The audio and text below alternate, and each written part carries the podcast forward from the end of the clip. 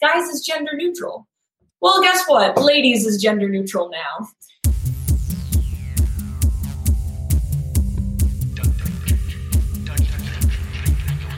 It's time for Arrested DevOps, the podcast where we help you achieve understanding, develop good practices, and operate your team and organization for maximum DevOps awesomeness. I'm Bridget Kromhout, and today we'll be talking with a fabulous engineer and tech leader, Alice Goldfuss. The show notes for this episode can be found at arresteddevops.com slash alice fireside.chat. But first, a word from our sponsors. This episode is sponsored by VictorOps.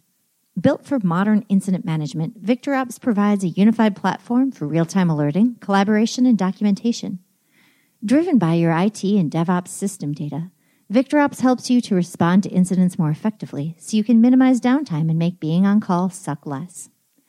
Visit arresteddevops.com slash VictorOps to schedule a demo or start your trial. Mention you heard about VictorOps on Arrested DevOps and you'll be eligible for some sweet discounts too. GoCD is the on-premise open source continuous delivery server created by ThoughtWorks. With GoCD's comprehensive pipeline modeling, you can model complex workflows for multiple teams with ease. And GoCD's value stream map lets you track a change from commit to deploy at a glance. GoCD's real power is in the visibility it provides over your end-to-end workflow. So you get complete control of and visibility into your deployments across multiple teams. Say goodbye to deployment panic and hello to consistent, predictable deliveries. To learn more about GoCD, visit gocd.org slash arrested to download. It's completely free to use. Commercial support and enterprise add-ons, including disaster recovery, are available. This episode is brought to you by Datadog, a monitoring tool that helps bridge the gap between operations and dev teams. Datadog brings together system metrics, changes, alerts, and events from over 120 common infrastructure tools such as Chef, Docker, and AWS so that dev and ops teams share their key data and alerts in a single place and collaborate on issues in real time. Datadog is available for a free 14-day trial at arresteddevops.com slash Datadog. Okay, so today I am excited to finally have Alice Goldfuss join the podcast for a chat. So, Alice, can you tell our listeners a little about yourself? Uh, sure. So, my name is Alice Goldfuss, and I am a site reliability engineer currently at GitHub. I love systems and lower level problems, especially like kernel panics. And I also like tea and cats and chocolate and making box forts, which I will be doing later with a giant box that has appeared at my house. that is me. I live in the rainy Northwest. I currently have a desk lamp aimed at my face, otherwise, there would be no light in here. And I'm very excited to be on the podcast. You know, I, I feel like we used to be able to make jokes about tanning by the glow of the CRT, and now that we have, we all have, you know, these flat panel monitors. Like, what are we going to light our rooms with? I know, and not, we can't even like rely on the plasmas anymore, right? Because they, they're not making those anymore. Right, but tell me about this lamp. I want to hear more about. You were saying something on Twitter about this. It's like so this is just a normal desk lamp from IKEA. I also have my happy light. It's literally called a happy light, which means that I have to say happy light to other adults. um, and it is, I think it's by Verilux, and it is a it is like a light therapy light that uh, mimics the the light temperature of the sun. And there are different lenses you can put on it. I'm using the comfort lens, like a nice, like roomy station wagon of a light and you use it um, when there's almost no sun out, especially in the winter time, to kind of keep you on an even keel. It helps emotionally, it helps with productivity, it helps with depression. And I find that most people in the Pacific Northwest own one or saying they need to own one, so they get one. This was given to me by a former coworker and friend, and I'm very excited to have it. I always forget to pull it out, and then when I do, I feel a lot better. But uh, so recommended. I, will have to look into that. I'll put a link in the show notes.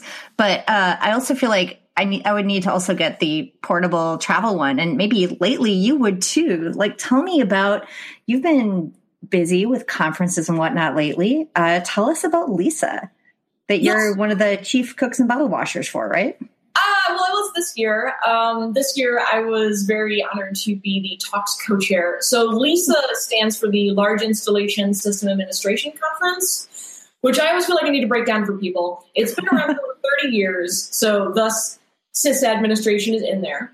And people always say, well, what, what do you mean by large, large installation? Well, when Lisa originally started, large meant 10 workstations. So 10. I know we're operating at massive scale, just massive. Um, the name has remained, but the conference has changed throughout the years. It's put on by Usenix, which is a really great group of people that also do things like SRECon and the Enigma security conferences. And every year, so you have like a Usenix board and Usenix staff that actually handle logistics of a conference, which I've of other conferences where I'm also responsible for the logistics, and that is a lot of work. But for Lisa, they handle logistics like hotel and venue and stuff. And then they bring in different people from the technical community every year to actually select the talks and the workshops and tutorials and keynotes. And I was one of the people that handled the uh, talk selection this year. So it's a it's a week long event where you have like three days of intense training and workshops, which is my favorite part. I think you get a lot out of it. And then there's three days of a more traditional conference that is also really good. And I like Lisa because it's very non vendor specific, it's very much for practitioners. And they have orchestrated this really good balance of, you know, getting vendor money, but not vendor sponsored talks or anything like that. So yeah. I don't know. I, I really recommend it to people. This year it was in San Francisco. Next year it's in Tennessee, and the year after that will be in Portland. So it, it bounces around quite a bit. Those are like all the places. yeah, there's all the places. And nice. Tennessee, I was I was on the fence about doing Tennessee because Tennessee has never been somewhere that I want to go. But uh, there are plenty of people in system administration and ops work that are in more of the Tennessee area that probably can't justify going to San Francisco or Boston or the other places where this conference has been. So it's a really great opportunity to go meet those people. So yeah. definitely, definitely on board for Lisa Tennessee. That's that's super awesome. So um, we'll put a link in the show notes. Um, I'm making a lot of show notes related promises, so I should probably actually do this. But we'll put a link in the show notes to the program that you curated. But looking over it, I see the stuff you're talking about with the tutorials. Oh, I see a coworker of mine, Jessica Deen from Microsoft, um, giving a tutorial. Uh, but I also see you have a pretty wide range of keynotes and speakers. Like I'm interested both for this, and I know that, that we can talk about DevOps days too. But in general, when you're curating the content for a conference, like what are you looking for? And I, I understand that these things are going to differ based on the number of tracks and you know the what the conference is being aimed at. But like that's a it's a it's a boatload of responsibility what are you aiming for like when you're when you're doing that so for me personally when it comes to just content i am very interested in like how something was done i think it's really easy to do a talk where it's just like this tool 101 and but there's a difference between how to use Docker and how we use Docker to change up our infrastructure. And I'm interested in the latter talk. So, like for Lisa, again, it's not vendor specific, but that means that we don't have Docker 101. You can talk about using Docker in your talk um, and how you used it, but you're also talking about other software and the methodology and how you actually rolled it out and why you needed to make those infrastructure changes. And that is what's really important to me is giving like this use case, this story that people in the audience can actually like apply and use and say, oh, hey, this company did it and this is how, and we can do it too, as opposed to just being like, this tool is really cool. So I really like some depth and like some like the hows of it. I also really love a good um, outage story. I love I love knowing like the behind the scenes of an outage and what broke and why and what was learned from it. Like I really really wanted to have Niantic give a talk at Lisa about the Pokemon Go launch and what happened there? I really want to bring them into the community fold because we have a lot of people who would be interested in that story that could maybe help. And uh, I mean, it's people want to see that product succeed. I want to see that product succeed. And I, I feel that there are some untold infrastructure stories there that I'd love to hear about. So things like that are what I'm interested in. Yeah, I feel like this is this is one of those things that uh, it seems like large enterprises or perhaps some of the more secretive businesses out there really do not want their engineers telling stories with failure in them. They, they don't want their engineers telling stories that make them appear vulnerable in any way. Like, can you address that from the point of view of, um, you know, content curation for a conference? How do you get people to tell the stories that maybe somebody doesn't want them to tell? It is super hard. And the way that I see it, it's always from a customer point of view, is why the companies don't want you to share it because then customers might be like, oh, I think you violated the SLA in my contract, even though I can't actually prove that. Or suddenly I feel like like less uh, I'm less inspired to buy your product or something like that. Where as in my opinion, as an engineer or as an influencer with possible buying power, if I am engaging with engineers from a company and I feel like I can trust them to be making good decisions and failing and improving upon it, that makes me like I feel like I have a connection with them and I'm more likely to buy it as opposed to just going to yet another big company talk where everything is flawless and they did everything perfectly and just trust them. Just trust them because I don't yeah. trust them when they do that magically somehow. Yeah, right. It's like it's like oh, you did it perfectly, and uh, oh, you'll do it for us if I buy your boxed product. Interesting. Yeah, I totally trust that. Like I've tried those things before. I know they don't work perfectly. Like, come on, give me something real. Yeah. And as for getting people to actually submit talks like that, it's easier perhaps if it's like a startup or people that basically if if you can get people that feel safe talking about those things and I've seen that from people who are in startups that are like moving fast and breaking things. And I've also seen that from large companies. Like I have seen failure talks from people at Google and they just either the incidents are old enough or they're vague enough where they get a sign off from legal and they feel like, you know, they're kind of too big to fail and it's okay and you can talk about that. And so it just, you just have to try. Yeah, I've actually seen um I, we had um a, a large local company uh speak at our local meetup. And then their legal reviewed the video afterwards and said, yeah, you can't post that. And I said, well, we could edit things out. What needs to be redacted? Well, we just feel like they were sharing too much because it's nothing specific. It's like, oh, you realize this would help you hire. yeah, help you hire. I've definitely gone through intense legal review before, usually more along the lines of like, oh, you can't use a picture of that ship because it has a company name on it that owns the container ship. And I'm like, okay, all right. Um, but yeah, it's it's pretty tricky getting clearance for that. But conferences like Lisa have built up a bit of a reputation in like I, I consider Lisa kind of like the I don't know not quite the whisper network of ops. It's kind of like the like it's at the end of the year usually, and people like are just relaxed, and they're they're just more likely to talk about things because they're just so you they're so tired from doing like the the really fancy flashy conferences. they just come to Lisa and like hide in corners, and it's it's comfortable. They can relax. I love it. Yeah. Um, and now you ran DevOps Days Portland at well as well, and that was a little bit earlier in the year.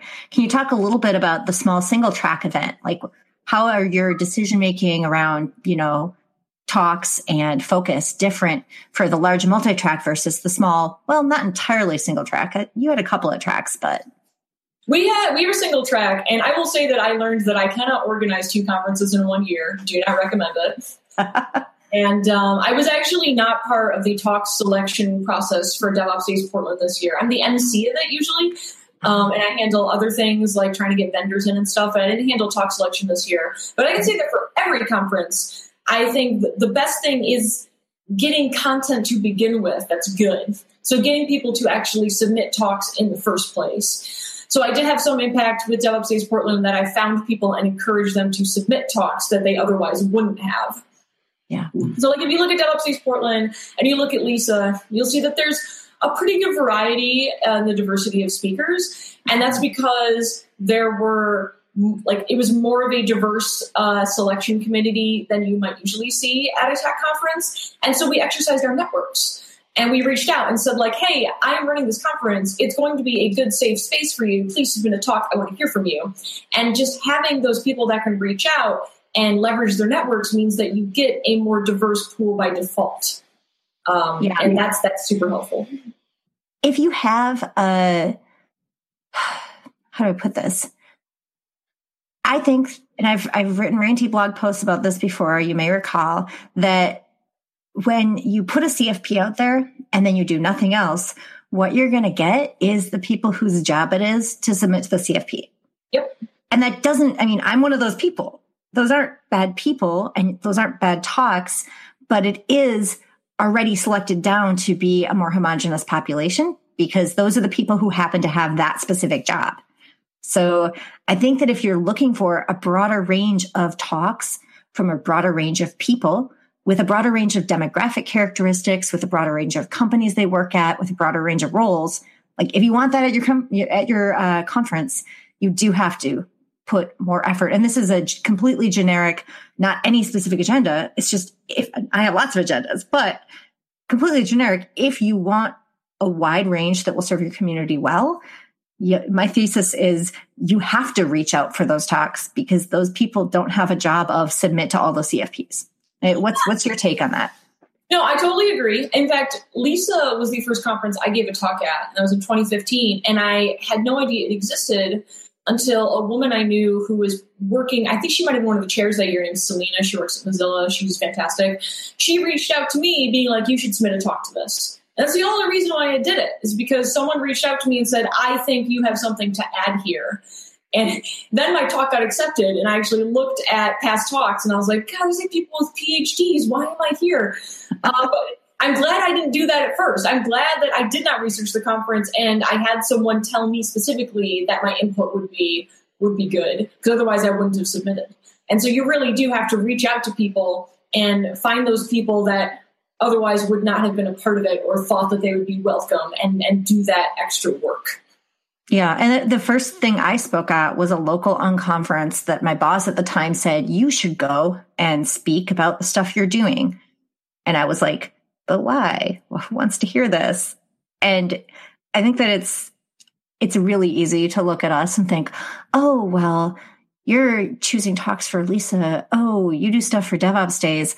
It's clear that you are some sort of, I don't know, different species of expert and you're not like me. And it's like, no, we're, we're actually just like you.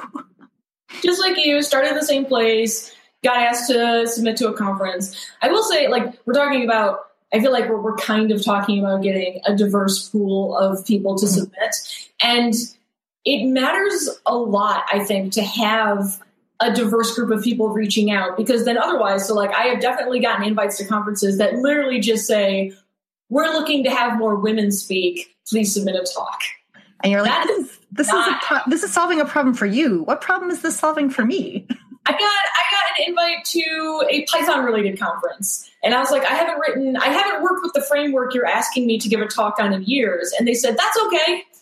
And I was like, you just want a woman. That's all this is. That is, that is an insult to me. Yeah. Um, I, like, I don't want to be a, decor- a decorative prop uh, in your conference lineup.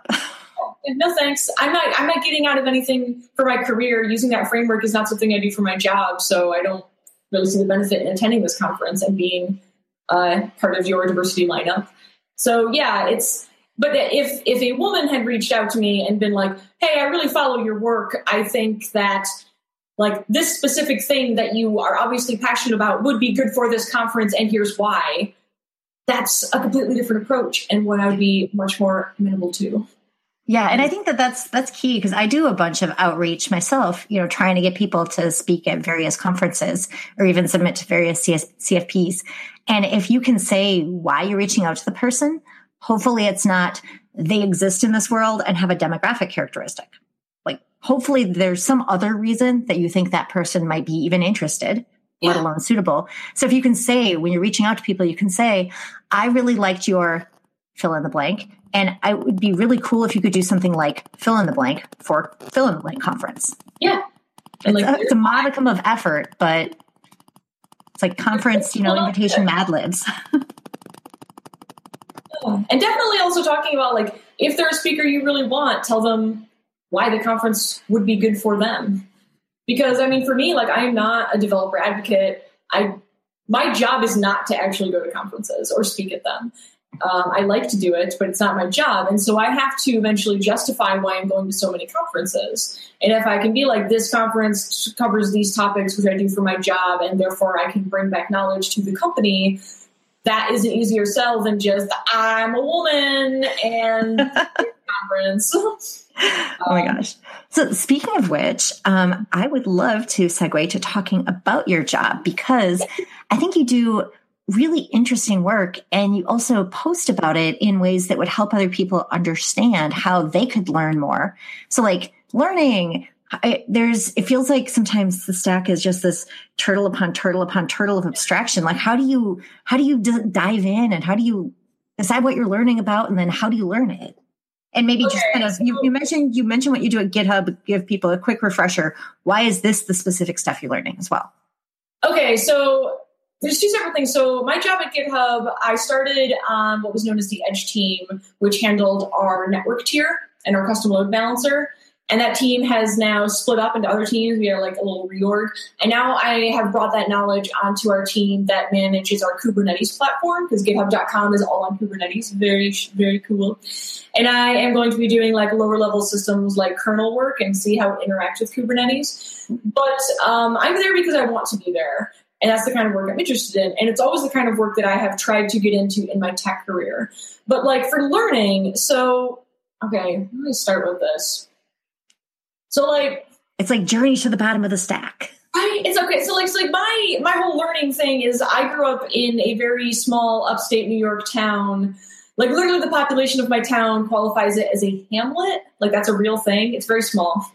And I was I didn't have like I had a computer in my room, an old desktop um, running like Windows 95, but I didn't have internet access until I was 16, and then it could be like cut off and stuff. Um, so all I could do was mess around in my BIOS and read like Compton's Encyclopedia. And then that also meant that when it came to doing homework, I just did it on my own because all my friends were in other towns and I couldn't see them after school on like school nights. So I, when it came to like AP Calc and stuff, it was just me and Compton's Encyclopedia and and figuring it out on my own for hours and bashing my head against it until I understood it, which is a very lonely way to learn, but it's actually helped me a lot because it means that I just have had to only rely on myself. Um, and just I, I, I kind of had to learn how to teach myself this material.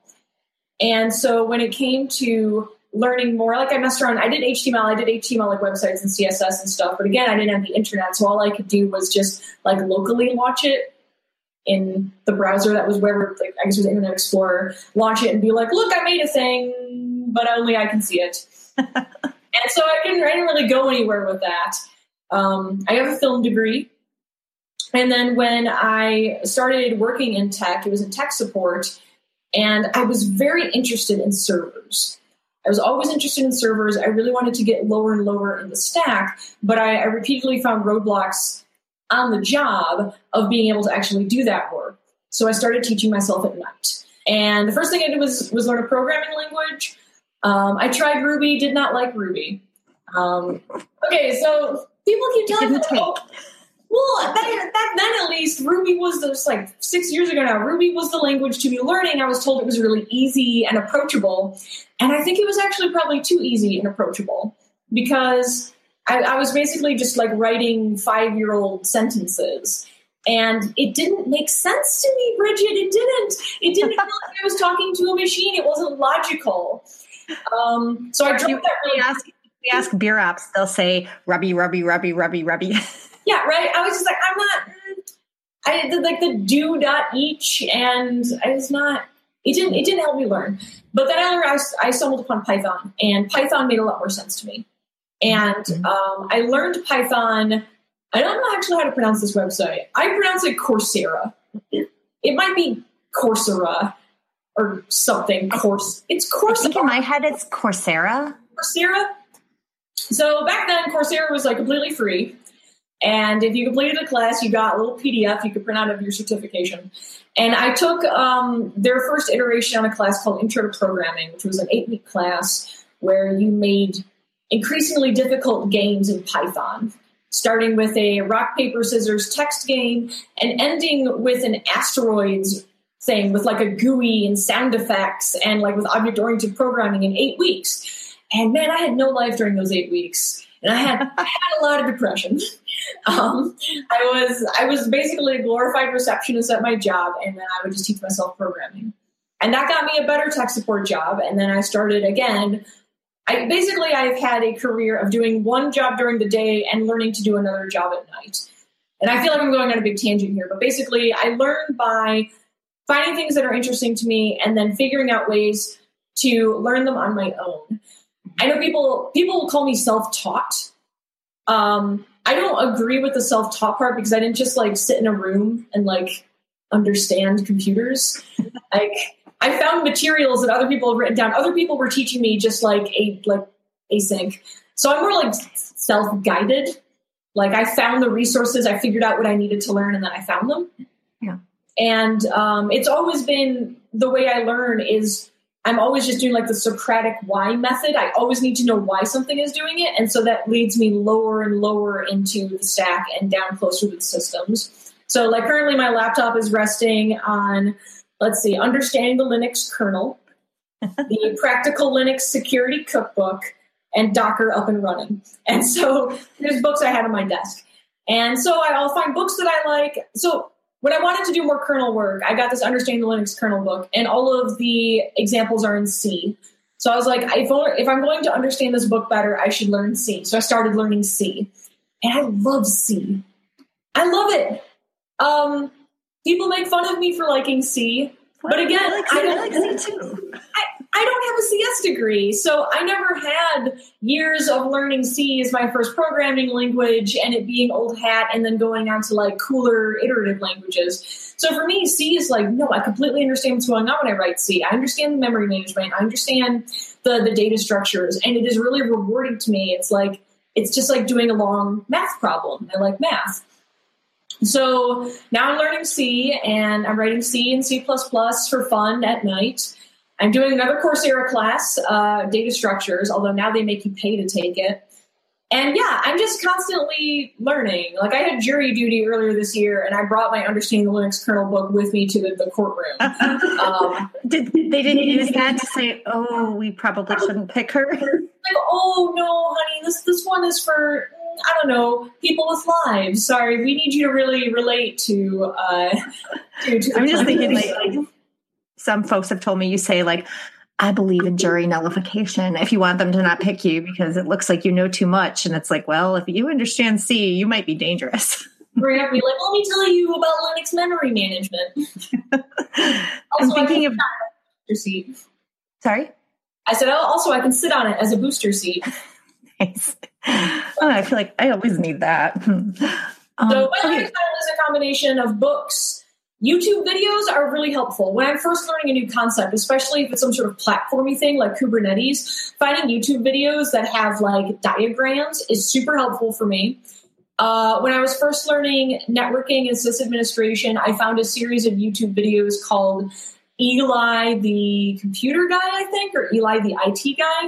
It, it was it was just a guy with a whiteboard talking, and it really helped me learn that way. And so, like a lot of free resources a lot of Stack Overflow, and I I know not to like just copy and paste Stack Overflow um, answers. I know that, but usually the answers I find that they they give me breadcrumbs to things I should be googling to find in the man pages instead because it's just not something that I would know to look up. Like I I don't know what I don't know, you know. So um, I mean, none, of, none of us do, right? Like the whole right. unknown unknowns thing. And so, like finding that jargon in Stack Overflow that helps me Google it better and then read. Yeah. Things. Well, and honestly, like I do have a CS degree, and I still have to Google things constantly because if you think about it, what's in the curriculum and what your professors know and what your um, you know, graduate students or whatever who are actually helping you with the homework know, like that's still not going to be everything that's in those books on your desk, let alone the most current everything that exists in the world. So even if yeah. you have a degree in something, you're still not going to by nature or by default be an expert in it just because that's not the way education works. I know. I just have this constant chip on my shoulder by not having a CS degree. So there always there's always just like this what did I miss that all of my colleagues have kind of a thing. Mm. But on the other hand, I've made it this far without having to know really any computer science. Like if you know arrays and like hashes, you're good from what I can tell. I, I haven't really I have not been in a meeting where I'm just like, oh, what we really need is a linked list. Like that has not been something in my career thus far. And learning C and exploring the kernel, I do not need that for my job. That's just things that I find interesting. And I feel like that's this is probably famous last words, and later you're going to be a kernel committer, and we'll be talking to you and Jess, and like, what? Uh, you fell into the trap of writing everything in C. Everything. Oh, I want to, and I want I want to commit to the kernel. I would love to put in kernel patches. It's just uh, I'm, I'm kind of talking to people that like think like, oh, I need to learn C because I don't have a CS degree. I don't need to know C. Um, I am doing it because I think it's fun knowing Python and some Ruby has, has served me very well. And I'm just doing this because I think it's fun and I'd love to put patches on the kernel. But I think you can have a very respectable uh, software engineering career without it. Yeah, no, absolutely. I could not agree more. Could not agree more. Um, okay, so I feel like we could talk about, and maybe we'll talk that about that a little bit more. But I also noticed that I just had to retweet because you um, have more T-shirt designs. So I would love to hear a, for our listeners um, who may not be familiar with Interrupt Designs, can you talk a little bit about what what's with the t-shirts? Yes. Okay. So I have um, a, a store in Threadless now. It's dot threadless i think dot com we'll have a link in the show notes yeah whatever um, so basically last year i was taking a look at my wardrobe and i was like all i have are unisex tech shirts for like products i don't even like and I need to start maturing my wardrobe. And I was like, what should I put in my wardrobe? Oh, just more t-shirts. Good call. And I was like, I want, I want to like have t-shirts that I like. And I came up with like Panic at the Disco, except Panic at the Kernel. I thought this was hilarious. And I still do. Um, so I spent one day making a Panic at the Kernel design and putting it up on a shirt. And then other people started buying it. And I was like, oh, a lot of people are buying this shirt. I don't actually, I just wanted a shirt of my own and I wanted someone else to make it for me, which is why I put it up on a site. But now I have this money coming in. So I started donating it. And uh, the first place I donated was uh, Women in Linux, which is a fantastic organization out of Florida.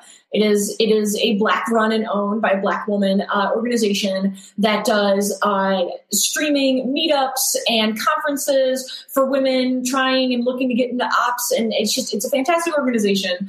And so I started donating. So all the panic at the kernel stuff goes to them, and then because I'm a troll, I came out with the ladies is gender neutral shirt to combat the guys. Because you're like, hey guys, let's go talk to your guys. Let's go talk to the ops guys. We're the ops guys thing, not the database guys. And then you say, no, don't say guys. There are women here. And they say, oh, it's a guys is gender neutral. Well, guess what? Ladies is gender neutral now. And I made that shirt and I only offered it in fitted sizes. And then I told everyone that asked that it was that they were men's sizes too. And I gave them every line that everyone has ever told me at a conference, only handing out unisex shirts, you know. Oh, you can tailor it. Oh, make it as use it as a bed shirt, make it into a pillowcase, give it to your boyfriend, give it to your dad. Uh, you know, you're crafty. It's fine. It's unisex. It'll fit you. I just did all that and pissed off a lot of people and raised over five grand for Outreachy which is a great group um, that helps place women and and trans uh, people in internships at large tech companies. And then this week, I just came out with a new shirt, and it is a view of like it's kind of a play on a boot menu that says "Manic Pixie Dream Girl," but Pixie is PXE, like Pixie booting. And that one I've been waiting to do for a long time. And the proceeds from that are going to uh, a, a local Portland organization called Free Geek, which takes donated equipment, fixes it up, and then sells it for cheap. And usually they provide a lot of laptops with Linux on them. And I know at least two people that have gotten them. They're like $150 for a laptop, and then they'll teach you how to use it. And it's a really great organization that's making tech more accessible and affordable for people. And so those are the three shirts I currently have up. And um, I don't know, I really like doing that and giving back to the community in a way that also people can show off and like feel good because they get something in return. But I'm not making any profits off them. They all go to, they're all donated. And I, I hope to have many more shirts out soon. It's just when I can find the time to wrestle with Inkscape and, and get them made. Yeah, no, I was I was checking those out, and what one thing I really appreciate about your um, your fulfillment on Threadless is so much optionality because uh, people should definitely go check out your store. You can pick many you can pick the color, you can pick the cut. And so if you like, you know, the giant boxy shirts, or if you like the fitted shirts, or if you like the V-neck, or, you know, the kind of drapier shirts or whatever, like there's a lot of choices there. I mean, I, I, I suppose people could buy the Manic Pixie Dream Girl shirt not in blue screen of death blue. I don't understand why anyone would, but I feel like that one has to be that color blue. right. I mean, yeah, you can have a bunch of colors. I originally launched the shirts on Teespring, which I do not recommend, and uh, for a lot of different reasons. One of them being is that they limit the number of cuts and colors you can provide. So it would be like, oh, I want to do like four different shirts, so I'm limited to like three colors each, kind of a thing. Whereas Threadless, it's like the sky's the limit. So I try to offer as much as makes sense to offer. Like I'm not going to offer a white design on a white shirt kind of a thing, but otherwise I do it. And the Manic Pixie Dream Girl ones also have long sleeved uh, options because I, I don't know, I, I released it in the winter. So anything that threadless, any kind of color that threadless allows me to do in a shirt design is usually part of it. And I do try to make sure that I can accommodate a bunch of different uh, body types and sizes. Like there's at least one shirt that I think goes up to a 4X. And uh, yeah, I've, I've heard good things about the shirts so far from people that have received them. Yeah, well, I, I can tell that I'm going to have to. It was kind of one of those things where I thought, oh, you know, I think I'm going to finally get around to buying some of these shirts. It'll be easy to, oh, there are choices. Now I have to think. Yeah, so I have to go look at the style guides. Oh, um, and I mean, I, I went and I looked at their sizing guides and I need to pull out a tape measure because I, I suppose maybe you have this problem. I don't know if you do or not, but I have this problem where I feel like um, the fitted shirt sizes are often a lie. And so, like, they'll say large, but like, is that large for 12 year old girls or is it large for adult women? Yeah, so, is it your size or is it a women's size? And now, especially in Texsense, they're no longer doing American Apparel, they're switching over to Bella. Like, the sizes are even more different. I mean, not that not that it's bad for there to be very small fitted shirts. There are people for whom that's wonderful. Um, I am not those people. So. Yeah, I, I, need the smaller fitted shirts. Usually I swim in most tech shirts, even like the extra smalls. But um, I I want I, I want to recognize the fact that like like I always fight for women's shirts because I just feel like it's a it's it's a good like barometer for who like it's I feel like it's one of those like those base things. They should be table stakes that you have fitted shirts or women's shirts mm-hmm. because it, it it implies that you as a vendor as a company are expecting women to be at this event and that's what you associate with them. But women's shirts, fitted shirts don't fit all women. And so I want to like my offering always includes even even in the ladies gender neutral one that are only in women's sizes there is one in there called like women's unisex which is just the threadless men's shirt, but in the women's which means I still get to troll, but there's still a 4x larger, more roomy cut for people. And that's what's important to me is making it accessible in that way.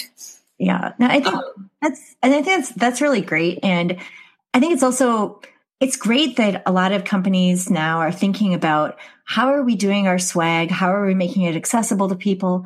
Um, maybe we'll do some socks or maybe we'll just do charitable donations or maybe we'll do something that it doesn't have to be the same all the time. Uh, DevOps Days Madison last year did scarves and this year did hats, like winter hats, because they do their event in Wisconsin in November. So why not, right? we did scarves this year for uh, DevOps Days Portland, and we made them like the Timbers, which is our local soccer team. And so um, I'd like to do something like that next year. It also made it way easier as an organizer. You just here's a scarf. I don't care what size you are or what you registered for. You get a scarf. Now be gone. uh, that makes it a lot easier. Nice. Yeah, no, I, I appreciate that definitely. Um, I feel like there's an you mentioned earlier that you you put up the um, ladies are you know ladies is gender neutral to troll people and i feel like it's easy to label yourself as a troll, but it is something that we sometimes all poke the bear. You know, we put things on Twitter because we know it's going to make people go, what? And it's kind of hilarious. But like in terms of the interactions that you have that you want to have with the public, like what do you want them to take away from it? Because I feel like there is kind of an educational, outreachy, if you will, you know, mission out there. Like, what what do you want people when they they encounter the the version of Alice Goldfuss that they encounter on the internet? Because obviously, we all have a lot going on in our lives that is not for the consumption of the internet. Yeah, there's like a lot more crying when I'm not on Twitter. So. well, I mean, my my cats feature a lot on the internet, but I also have family members, and with the exception of Joe, who has opted in, they don't feature so much. Yeah, in the internet, like no. Um, but I'm just curious, what do you want people to take away from when you poke the bear, when you go out there and say, "Hey," about these these major things? What are you looking to accomplish there? So I feel that humor helps a lot because much like like the traditional fool character in a Shakespearean uh, play, like you, you uh, comedy allows you to point out things that otherwise would be considered offensive or people would instantly shut down to. And comedy also, I guess what people want, I want people to take away from is I want them to remember it and remember the questions it raised for them. And having a shirt that says ladies is gender neutral or remembering that time that i joked about about being sexually harassed or something like that like it's a very poignant kind of twisting of the knife and people remember it. And it sticks in their mind better than just like here's a blog post with some uh, cited sources on why sexism is bad uh, if i constantly make jokes about it and people follow me for like that kind of dark humor i feel like um, it, it makes them remember that these things exist. It makes them remember these specific interactions, and it also might embolden them to talk about it in the workplace because they see someone who is living it in a very loud way online and other people are living it out loud with her. And so they feel more comfortable talking about it. And being interacting in a comedic way on Twitter means that more people follow me to begin with, which means that more people are listening and talking about it. And so when people say, Hey, did you see that ladies is gender neutral shirt? It's more likely that someone else already knows what they're talking about. So that helps them start that conversation to begin with. So I also just want people to remember and and know that these are real issues and uh, and do something about it. Right. And that's huge. And I really as someone who um, walks through this life as a lady, I very much appreciate that. yeah, I mean, also I talk about technical things and uh, and I don't know baking; those are good things uh, too. And but, tea, uh, and tea, love tea. Um, I need to figure out what tea I'm going to have today. I have a cup here, but there's nothing in it. Um, fix that later. But uh, yeah, no, there are other parts of me out there, but people often associate me with that old SJW give a four. And yeah, I am pretty vocal about that stuff, but it's just because I'm vocal about things that make me mad and that keep me from doing the things I actually want to do, which are things like sexism and racism. Um, and so I talk about them a lot. So I want them to go away. well, and, you know, I, for one, am excited and happy to be on a warrior team that is fighting to make the world better. That no. actually sounds great. Like, do they issue us Wonder Woman outfits? I don't know, but it sounds great. Like, like Microsoft has an Amazon Island now, right? I'm so lucky. I have wonderful coworkers. Oh, I'm going to see a bunch of them next week at KubeCon. Yay! Yeah, I could not go to KubeCon this year. Um, oh. I was traveled out, but uh, I'll, I'll, try to go next year. Have a have a lot of fun. Nice. Um, so, like the speaking of completely tangent, uh, you were talking on Twitter about chairs. And I'm wondering if you would like to tell our viewers, or, well, mostly listeners, though those of us who are watching the podcast live or later on YouTube could perhaps see this wonderful chair. Can you tell us, for many of us who work from home, care about chairs? Can you talk about this one? So I've been at GitHub for over seven months now, and I only ordered an office chair a couple weeks ago, and that's because that I'm when it is up to me, I research all the time and I research things to death. If if I just walked in and someone had been like, "This is your chair, deal with it," I would have dealt with it, Bridget, because that's what I do. I adapt to things. I am like the missing stair enabler of office equipment. Um, but uh, but because it was up to me, I was like, I really had to make sure I got the right chair. So I have been sitting on kitchen chairs. They're they're out of view right now. I basically did that thing where you just like when you're talking to your parents and you just shove all filth to the corners of your room. I did that for this podcast. I have multiple kitchen chairs just hiding out here. But today, my new chair arrived. In a steel case gesture. And what I really like about this chair, uh, well, you're going to see my dirty floor, but um, so it's it's a very narrow chair, and often the problems that I have with chairs is that the, the arms are usually out here, and I rest my arms on them, but to like get to my mouse. But this is really uncomfortable, so I always end up like shifting to the side of my chair to do this. But with this chair, they they want you they, they think you're gonna use this chair to like be on your phone. So like you can go like this on your phone. But for me, it just means that I can bring the, the armrest in to an actual comfortable position, like this narrow position that I can't get on any other chair. That's why I really want it. And that's why I super recommend it to other uh, smaller framed people, because that has been really nice. And it's We're also gonna need to like put a link. We're gonna need to put a link to this chair in the show notes. Clearly, Yeah, no, I like it. Um, it is an expensive chair. My company paid for it. So otherwise, I would be, I don't know.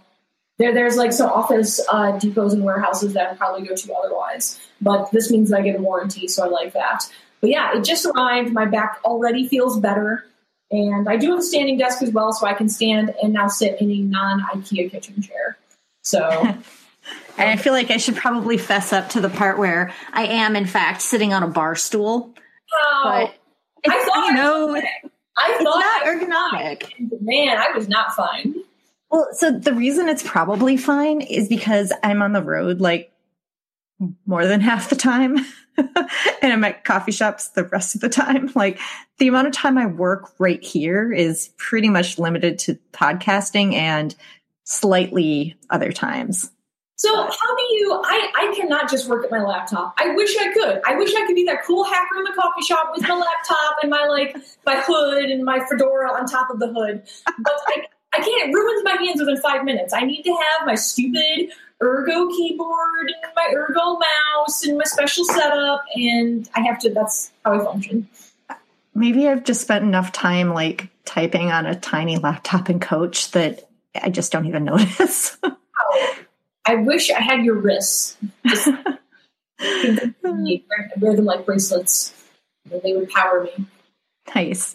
Um, okay, so for our for our listeners who don't already follow you on Twitter, which I assume many of them do, like where can they find you both um, online and in person, like coming events? Sure. Um, so I am on Twitter. It's just at Alice Goldfuss. I always wanted to have a cool hacker name, but then it's just my name because my name is pretty unique, I guess. Um, so I'm there. I have I have a blog, blog.alicegoldfuss.com, and I don't have any upcoming conferences in general. I was going to give a keynote at a conference in January, but that conference has been indefinitely postponed, unfortunately. So I can't. I can't. Otherwise, I would totally be bragging about it, but I, I can't talk about it right now. Um, let's see. If you're in Portland, I run the uh, PDX DevOps meetup. We meet every last Wednesday of the month. In fact, we have one tomorrow that I'm super excited about. And also, if yeah, if you're in Portland and you want to talk at the meetup, you should totally ping me on Twitter, and I'll get you on the docket. I feel like what meetup attendees don't understand is that there's a constant need for content. Like as a meetup organizer, you need to come up with something for pretty much every month. every month. And people, I, I, I know public speaking is not the funnest thing in the world. I actually do not like public speaking. I like having done it, but not. um, and but for meetups, the bar is way more relaxed than a conference. Like at my meetup, you're not being recorded. I'm not going to be checking the time on you. I, it's just really a social event where people come together to have a common experience, which is seeing someone talk, and then talk about it and network. And that's really what it is. And you, as the speaker, are providing that hinge of that common experience. And that's it. Very low pressure. Like, if people are watching this and there's like local meetups that they're not sure about, you should go give a talk at them. It does not have to be new content, by the way. If you've given the same talk at other meetups or at conferences, people usually want those even more because they're like tried and tested. So you should totally just give that talk and you will make a meetup organizer's life a lot easier.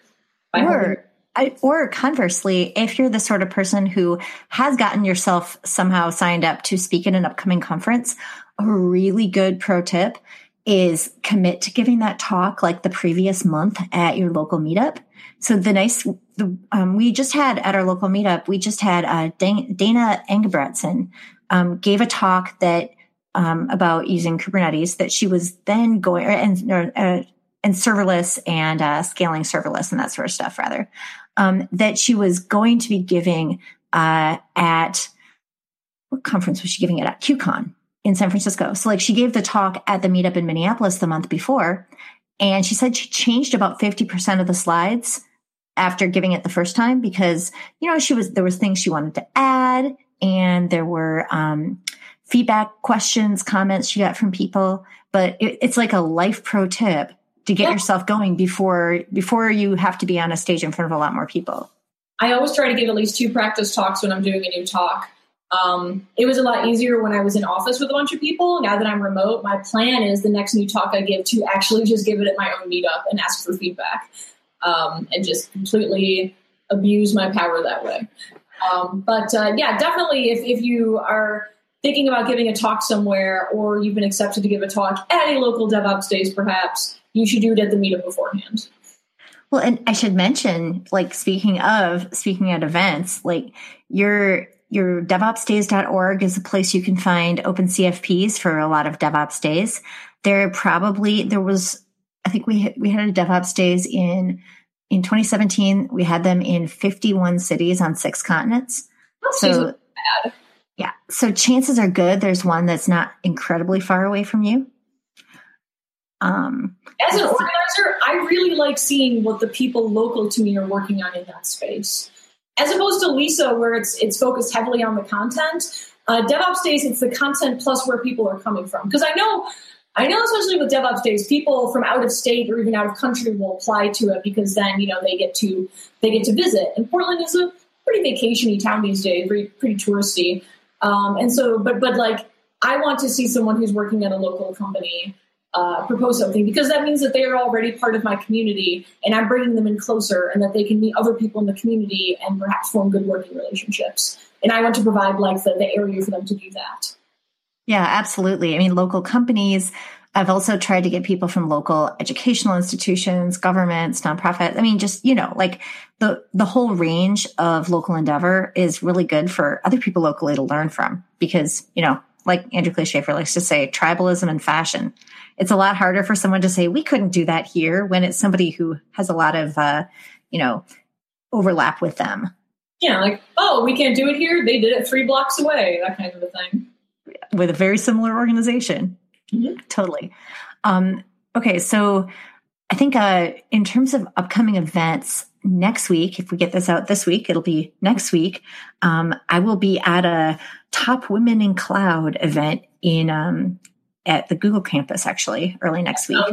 Which I was so funny. Like I wanted to argue with them when they sent me this because I was like, hmm, well, if we're going to have some sort of criteria by which we're measuring what women are doing what in cloud, and um, then we're going to, you know, time box this, say to the last year, I'm going to name some other women who have probably done more in the last year. And then I was like, you know what?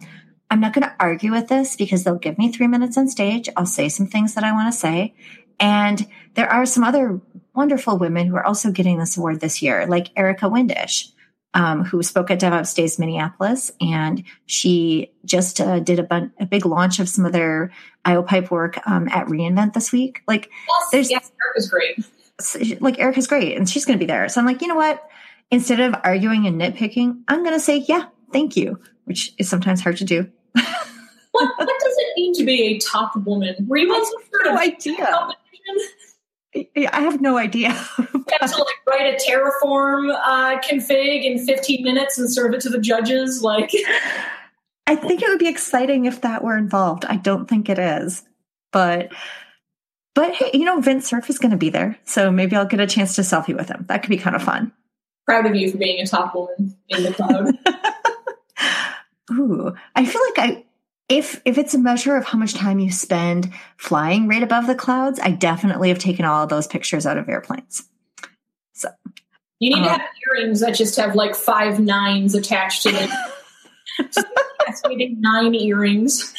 Oh my gosh. I, I saw somebody saying something. Maybe it was maybe it was you or maybe it was somebody. Oh, I know what it was. It was remember that t-shirt that uh, Charity Majors made that said like nines don't matter if the users aren't happy. Yep.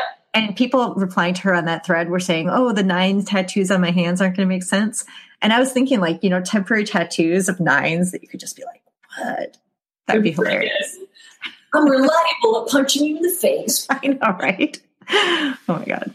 Um, but anyway, then I have to take a red eye, which is going to be horrible, um, to go to Austin uh, to hang out with my team and work at the Microsoft booth at KubeCon. Is, do we say KubeCon or CubeCon? Um, I say whichever sounds more annoying. So I just don't even know. it's Cubicone. CubeCon. I don't know. Cubicone, like uh, what do I call? Oh, I call I call Kubernetes Kubies. Oh my god. Wait, do you say Kube Cuddle? Oh yeah, I say cuddle for everything. I feel like there's a lot of cuddle related controversies. So. I annoy people with cuddle so much that I named one of my laptops Cuddle just to mess with people. oh my god, I love it. Uh, so yeah, so I also don't have any of my conference talk stuff for 2018 announced yet.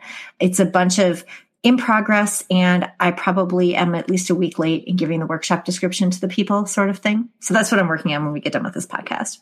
I'm very much a planner. I like to just know the whole scope of my year before I set out to it. So, because I have to like really plan like my emotional highs and like introvertness. So, I have to make sure I'm not doing too many things close to one another and traveling and stuff. So, usually I marinate on it during the holidays at the end of the year. So, holidays 2017 is when I plan out my 2018.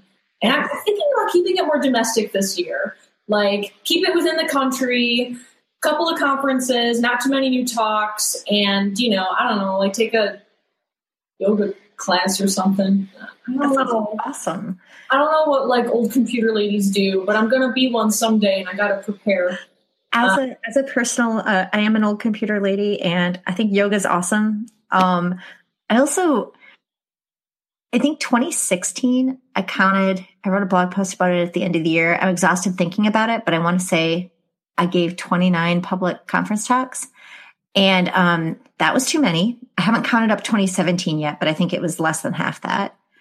But when people say, I got to say, as a conference organizer, when someone I'm trying to get to come speak at a conference says to me, Well, I'm only going to do four this year and I've already agreed to three, I'm like, So it's very panic inducing to, to think like, This year, I switched jobs. I've been to San Francisco like three or four times. I was in Europe for a few weeks. Like, I'm that's that's enough. and so next year, like doing doing something more domestic, I'd like I would really like to give a keynote next year. Especially since I was going to give a keynote in, in January and that was thwarted. Um, I would like to give a technical keynote next year. And so, so to our listeners, Alice Goldfuss could be one of your technical keynotes. Get on that. Yeah, I had. I already. I've been planning that talk for like months, and then when I found out it wasn't going to happen, I was like, "But I have all these opinions now." Do you want to give us like a one sentence uh, elevator spoiler for what your uh, topic is? It's all of my three or four years experience running containers in production. What does and does not work? Ooh, Because that's relevant to a lot of people's needs. yeah, I was working at New Relic, uh, and we put Docker into prod when it was at 0.6. And so, yes. And so coming from that to now I'm at GitHub where we run Kubernetes in production and I've run Dockerized databases before. And so I have a lot of like uh, opinions about like what people say is going to work versus like the operational overhead involved and stuff like that. And so um, have a talk Are you that. telling me that tech comes with trade offs? If you're an ops, it does. or possibly if you have to live in the reality that all of us live in. I feel like a lot of people want things to be magically perfect, and it's like, no, no, no. Yeah, I feel like it's kind of like the mechanics view, like a mechanics view of containers, where I just like lean against the podium with a rusty wrench and I just go, yeah, well, that right there is, um, it's gonna break. Well, here's your problem. your, your problem is all all of the whales that you put all your apps. in. Oh my gosh. I, can't wait, I can't wait to be sitting in the front row live tweeting that keynote when it happens. I, I'd love to give it at some point. But uh, so yeah, otherwise, I mean, I just bought a baking scale on a Cyber Monday sale, so things are there's so many British recipes that rely on weight. And so I, I finally have a scale that I can do weight. I will have a scale that I can do weighted measurements on. So that'll be fun, I guess, for some definition of fun. No, I and we should we should definitely put a link to your baking scale in the checkouts. But let me let me mention a couple of other community and event steps before we start telling people about checkouts, which is to say lots of CFPs open right now on DevOpsDays.org. Um, Velocity San Jose. Sorry? SRECon is. SRECon? Uh, we'll get the link into the show notes for the SRECon CFP. I'm writing that down. That only has another couple days, I want to say, right? Yeah, it's very soon. I don't know when this podcast will be posted, but there's multiple SRECons, so.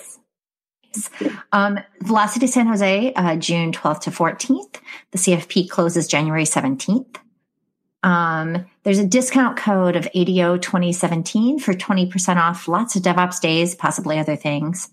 Uh, the fine folks who run ScaleConf Colombia asked us to tell, tell people about their CFP. So we'll have a link in the show notes, um, scaleconfco.com. So there's a lot of good opportunities to speak at amazing things. Um, but let's, uh, let's move to our checkouts and we'll, we'll need to add a link to the, um, the uh, scale that you mentioned. But tell us more I, about your scale. I can't, I can't get a review on it yet. I just went to like Wirecutter and was like, "What's a good baking scale?" Okay, it's round and metal, and it'll be here in like a week, and then I can weigh something on it and make like scones or something. Um, so okay, so I got the baking scale. Uh, let's see checkouts. Um, oh, it is that time of year for SysAdvent. So I encourage people to check out SysAdvent. If you don't know what it is, it's an advent calendar um, in a blog form for systems and operations stuff. And it starts on December 1st. There is a new blog post every day by someone else in the community writing about different interesting topics. And they do it every year, and it's super cool. I did it last year. It's a lot of fun. And you should check out SysAdvent. And SysAdvent is so much fun. I wrote I wrote a post for it one year called Wide Columns Shaggy Yaks that was all about HBase and horrible problems I had with it.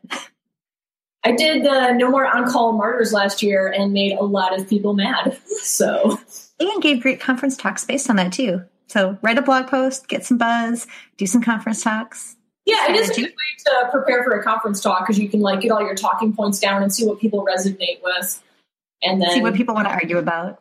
Poke at it more in a talk later. um, another checkout is Increment Magazine. And the link, I know you want to just link to the magazine and Susan Fowler and, and the whole crew there at Stripe are amazing, but I'm putting the link to be directly to your article. I did write an article for Increment Magazine um, that I'm actually pretty proud of. It's about staging environments. And uh, I, I know it's just like a me thing, but I never feel like I have anything to add unless someone tells me I do.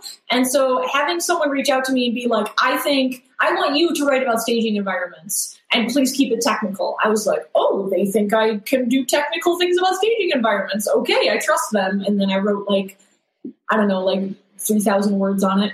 But um, so Increment Magazine is run by Susan Fowler and other women, and it's it's like operated out of Stripe, and it is a magazine that's a quarterly publication that pays its writers to talk about technical topics, and it's very well put together and well curated. And if you do get the chance to write for them, it was an absolute delight for me. They have editors that really know what they're doing, and I'm going to have like a physical issue show up here at some point, which will be super fun.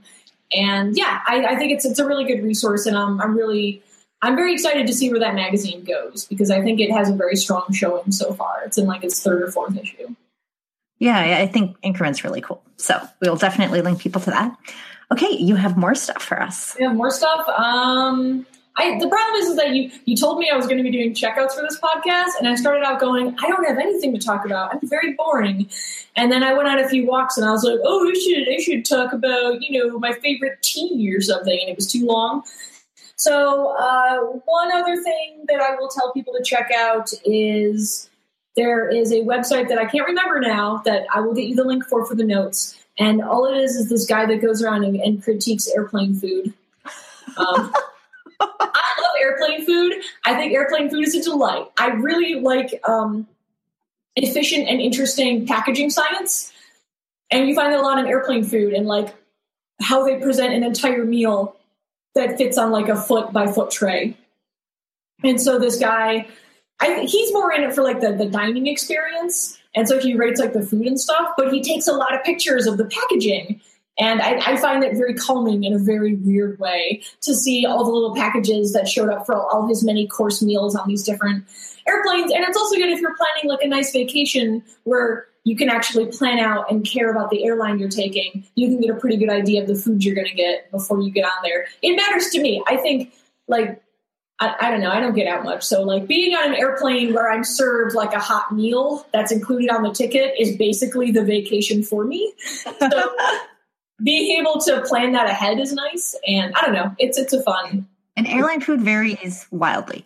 It varies. Yeah, it's not like you know a two-hour flight from Portland to San Francisco where you get like some pretzels. I'm talking about where it's like those long flights or the international flights where you get multiple meals on the flight or like Virgin Atlantic. I love flying Virgin Atlantic because if you're flying it during the daytime internationally, you get tea and it's super cute. Oh, that's awesome. Um, love it. So I guess those those are my checkouts. I have too many checkouts, so those those are them for now. And I guess okay. the baking scale that I can't actually review yet.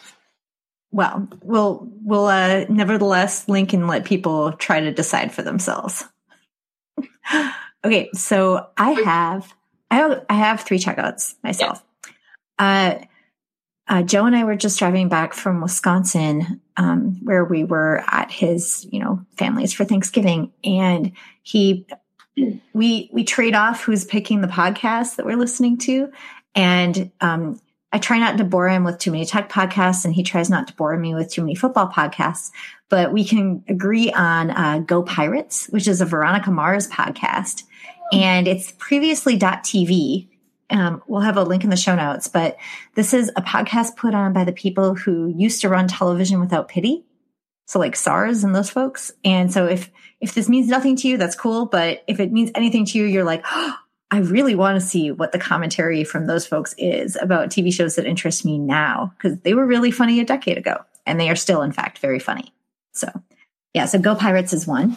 Um, I already uh, had I had someone come up to me at All Things Open in Raleigh, I think it was, telling me that they went and bought the um, bombsheller leggings that I linked to. I was like, that is really awesome. And well, someone else asked me if, recommendations. Yeah, like the bombsheller leggings are they're really great. Um, they're heavy duty and opaque, and you could wear them as pants if you're into that sort of thing, or they'll keep you warm and um, they come in all sorts of geeky patterns like circuit board patterns or settlers of Catan patterns. So I like strong recommend on these leggings. I need like stockings. I know those aren't the same thing, but if you have any recommendations for stockings that cover your feet for like like winter holiday party kind of things, yeah, um, yeah. Um, I never buy them that way because I only wear Smartwool socks. Even in the summertime, I wear the lightweight ones. So because I don't want the socks, I don't want, I would, if I bought stockings, I would want to cut the feet off of those and like replace them with Smartwool. So, so I don't have recommendations on anything that comes with pre built in feet just because I already know what I want. Wirecutter. Nice, probably. Um, and then the third uh, checkout I have is JewelBots.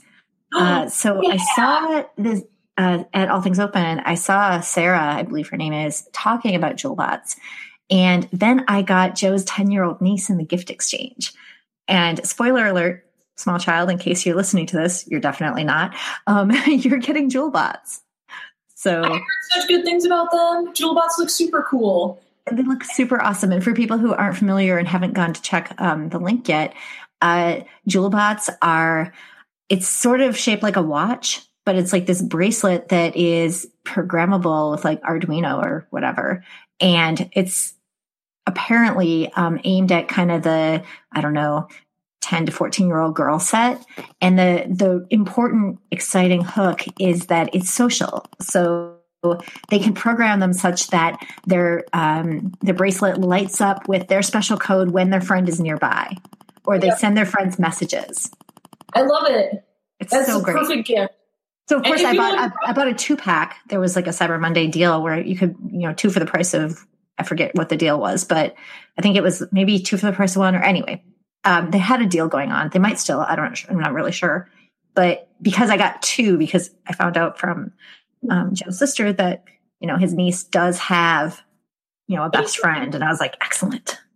Yeah, that's really cool. I think that's an awesome uh, gift for someone that age. If, if people looking for other gifts, any of Sailor Mercury's zines would be sweet, or like the Get It Girl shirts. I love Sailor Mercury and all of the things she puts out. She's Sailor HG on Twitter, and she has these really accessible zines um, that are very like feminine and very accessible for like femme people. So it's like these like pink zines that tell you like how to make a calculator and stuff. Really cute. The Sailor Mercury zines, yeah. Um, I'll put that in the show notes, and then uh, I also should put a link to the thing that I just tweeted. Actually, I think it was yesterday, maybe. Um, the nerdy baby is it's not all baby focused, but it's like kid focused, um, kind of STEM like sciency gifts. So it's like some of us who have an agenda of you know STEM for nieces and nephews, like we need links like this. It's very useful. I love it. JewelBots sounds now I have to like go be a scout leader or something so I can use JewelBots. Oh my gosh, I love it. Okay, so I know that you have a hard stop. I feel like this is every time I do a podcast with someone, it feels like we run out of time and there's so many more things to talk about. Another 10 minutes. 10 minutes is fine. Oh my gosh. Okay, so like for we we went into, you know, all of the cool stuff out there that people should look at, but I feel like stepping back, you know, taking the 10,000 foot view, if because I get this question a lot, and maybe maybe someday as you become old lady programmer TM, you'll get this question too.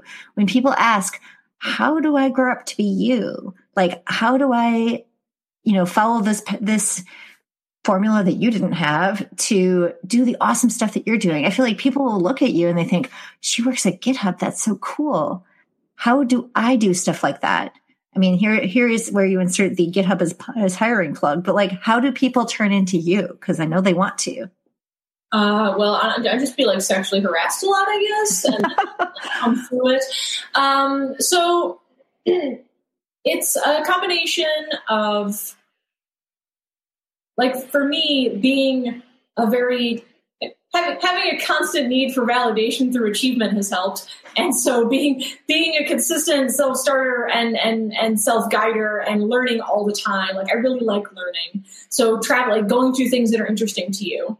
But then also knowing that um, in tech there is a very real deficit of so-called soft skills. That is the ability to talk to another person. And so if you leverage that and you get good at it and you also become known in the community through giving talks and things. First of all, giving talks and having some sort of social media presence really helps your career. It's difficult to do. Like I don't really like doing it. Honestly, it's a lot of work, but it really helps. And um, it, it's I consider kind of like giving talks and networking and creating that social media is kind of like a bridge between all of your jobs. And it also can act as like a safety net if you lose a job because you, you still have like other people to rely on. You don't want to be in a situation where your only network is within one company. And so when you get kicked out of that company, you have no one. Um, so it's a combination of doing a lot of uh, self guided activities that help you further your career within a company and then also putting yourself out there and making friends and doing things that build up a stronger network outside of that company, just in the greater community. And if you do both of that and you don't let the bastards get you down, um, which by the way is became a lot easier for me when I befriended a lot of women in tech. Yeah. I think a lot of us, I, I came from that like that special snowflake thing where you were like, oh well, I only hang out with guys because girls are so much drama that happened a lot to me in like high school and college. Like there was like I had like one girlfriend and like the others were all guys. The longer I've been in tech, the more women I have befriended, and it has made a lot of my life really easier being among supportive women who uh, celebrate each other's accomplishments and help you get jobs because they have gone through the same exact things you have. So building a strong, and it doesn't have to be women, who, whoever you connect with, whoever you are like, finding that network of people who are also outside of your company that can be your friends, um, that really helps on the bad days. So I don't know. It's a complicated recipe between following things that you're interested in and curating a supportive network for when those things let you down. Don't let your job be your whole life because when you fail at your job, you don't want the rest of your life to go down the drain with it. And I think that's that's in, incredibly important too for people to remember that like sometimes things at a job don't work out um, the way you want them to. And that doesn't mean that somebody walked you out the door. I mean, that does happen sometimes through no fault of your own, sometimes just because circumstances, whatever. But when a job is not what you want it to be, recognizing that and realizing that, um, hey, you could be doing something different. And that's not to say that like every time somebody switches jobs, it's because things were bad. I mean, I love my last several jobs. And like, it's, I think it's still really important to be able to interact with a lot of people who will help you see what else is out there too. And that does not mean like I don't like the interview all the time um, advice just because I think it's so disappointing to the people who unbeknownst to unbeknownst to them, they're interviewing you and they are so excited at you. You're the best candidate ever. And then you're like, psych, I was just practicing on you. Like, don't do that to people. That's really crappy. But interviewing is also exhausting. Right but like i think it's really i think it's really important what you're saying about building up your network of connections with people outside just your coworkers. And these are people you could meet at meetups. You know these are people you could meet at conferences if you're able to go to conferences. It's people you could meet on twitter. That doesn't mean that like you should follow someone on twitter and then like you know click the stupid little heart on every single thing that they say within 30 seconds and then be really mad when they are not your bff like that's that's not actually how this works feel personally called out right now, but okay. No, no, no. I'm just saying, and hey, I, I probably click on your things like almost instantly all the time, but I'm just saying that like, don't assume that anyone that you're interested in their work and you want to follow them on Twitter are going to instantly have all of the bandwidth to be your BFF. Yeah, like, I mean, it's, it's also it's helpful when you have people locally that you can talk to and invite over when you've had a bad day at work, and they also help you like basically on a personal level be able to enact change on things that you can actually control. Like given a certain amount of money and time you can learn a new programming language. But you cannot say something like i'm going to make lead engineer by the time i'm 30 because you can't control everything that goes into a promotion or a hiring process. So you, you mm-hmm. have to be comfortable with the things that you can actually control and find fulfillment in those yeah, and I think the other thing too, back to back to what you were saying about um, networking with people, I think it can sound like this cheesy, self-serving, false thing to be like, and now I'm going to go network. But I don't think it has to be like that because it can be about connecting with people over common interests and then caring about what's going on with them too. Yeah, when I was first doing conferences and getting out of my shell, it was exhausting because I am an introvert and I had to like, you know, put myself out there and go to the mixers and act interested in people. And, you know, you might meet like 10 people where you're like, oh God, just not anymore, please. But then you meet the one person where you're just like, what? You you played rabbit rabbit algebra games and DOS as a kid too? Like suddenly you have like a connection with them. I, that's a very common connection to have, Bridget. um, and and then now you have someone in your corner, and you've already broken down those barriers. And the next time you see them, it's way easier to connect. I have so many first time uh, awkward conversations with people who are now my friends. Like the first time was just like egregiously bad and just super awkward. But you get over that hump, you put yourself out there, and now it's better. And, and uh, I think that's that's one of the reasons that I work to run a local meetup, and I suspect you do too, because you see people in your community making those connections, getting those opportunities, having the ability to um, meet people who are uh, sharing an area of interest with them or an area of their career, but outside their own companies.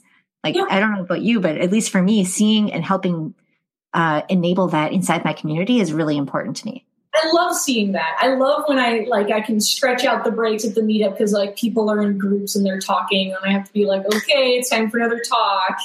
Um, I love seeing people make those connections and, and catch up. Like you know, they only see each other once a month at this meetup, and so they catch up. It's really great to see. I love it. Yeah, absolutely. So, all right, so we we do need to wrap up. Uh, I guess do you have any final words of advice since we're doing the fireside chat thing here, which there's no fire. It's a metaphorical fire. At least I hope there's no fire. But do you have like final words of advice for our Arrested DevOps listeners who are maybe they're trying to dev some ops for the first time and they're like, how do I even DevOps in my company? No one even listens to me. I try to beat them about the head and the shoulders with this podcast, but like, what, what advice do you have for them? Um, for them specifically, it, things are always easier when you get buy-in from the top. I've been put in situations where I'm told like, "Oh, you should make it a grassroots effort. Like, show us it works with your metrics." And I'm like, "I'm an engineer. You're a VP. Like, why are you backing me up on this?" Um, so the more buy-in you can get from the top, the easier it will be. A lot of tech and company cultures trickle down from the top. And it's much easier to go into a meeting and say, we're going to try error budgets now or what have you, when you know that you have people higher above you who will have your back in subsequent meetings. And so, yeah, you might not be able to convince your coworkers or even your direct manager, but if you can convince their manager, then you're in a better place. But I will also say that if you find yourself in a company where you're repeatedly being uh, have obstacles thrown up and you're really being challenged and you feel like you can't get it forward and you're not enjoying going to work anymore, then you might try looking elsewhere and seeing what other companies there are for you. Because again, it's your job shouldn't be your whole life. That is so very true. Um, and excellent advice. Thank you, Alice. So, Thank you for having Oh yeah. So uh, if people want to head on over to arresteddevops.com slash alice dash fireside dash chat, not right this second because I have not put the page up yet, but eventually this episode's show notes will be there. Uh, the site also has our newsletter, merchandise, Patreon, like all the Arrested DevOps stuff you could ever want. Uh, you can visit arresteddevops.com slash iTunes and leave us a review in the iTunes store if you want to help other people find the podcast. Not really sure how discoverability works in iTunes, but apparently that's a thing. So yeah, so thank you so much, Alice, for joining today. If I knew this was a fireside chat, I totally would have said something on fire in the background. So, missed opportunity. Maybe we can, uh, you know, like green screen it in or something. Yeah, except Joe, just fix and post. It's fine. well, we'll, we'll let him. Thanks for having me. It was great to you. Thank you. Um, I'm Bridget at Bridget Kromhout. This is Arrested DevOps, and remember, there's always DevOps in the banana stand.